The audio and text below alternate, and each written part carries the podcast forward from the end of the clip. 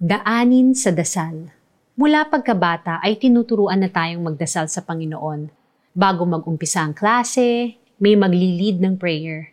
Bago matulog at pagkagising, pinapaalala sa atin ang magdasal.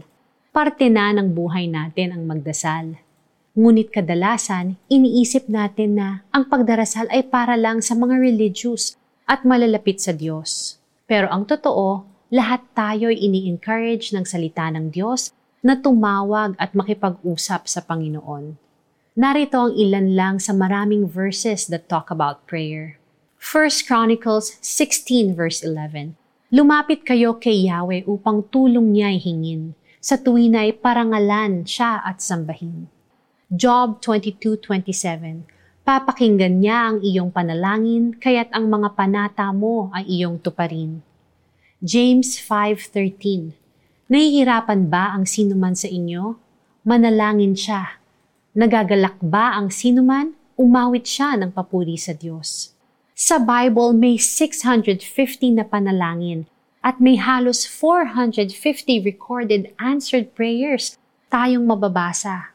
This proves that God interacts with us through prayers. At tulad nating mga tao, kapag nakikipag-usap sa iba, siya'y sumasagot at nagsasalita. Noong nasa lupa si Jesus ay tinuruan niya ang disciples na mag-pray ng Ama namin. Ginawa niya itong modelo para matuto tayong makipag-usap sa Diyos. Ang dasal ay makapangyarihang paraan upang maipaabot ang ating papuri at paghingi ng tulong sa Kanya. Ito rin ang isa sa Kanyang paraan para mangusap sa atin. Nasa puso niya ang makinig at tumupad ng prayers that are according to His will at ready siyang magbukas ng pintuan para sa mga humihingi at lumalapit sa Kanya. How about you? When was the last time you prayed?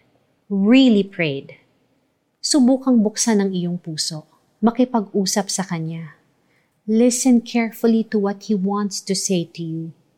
Malalaman mong desire ng puso niya ang kabutihan para sa iyo.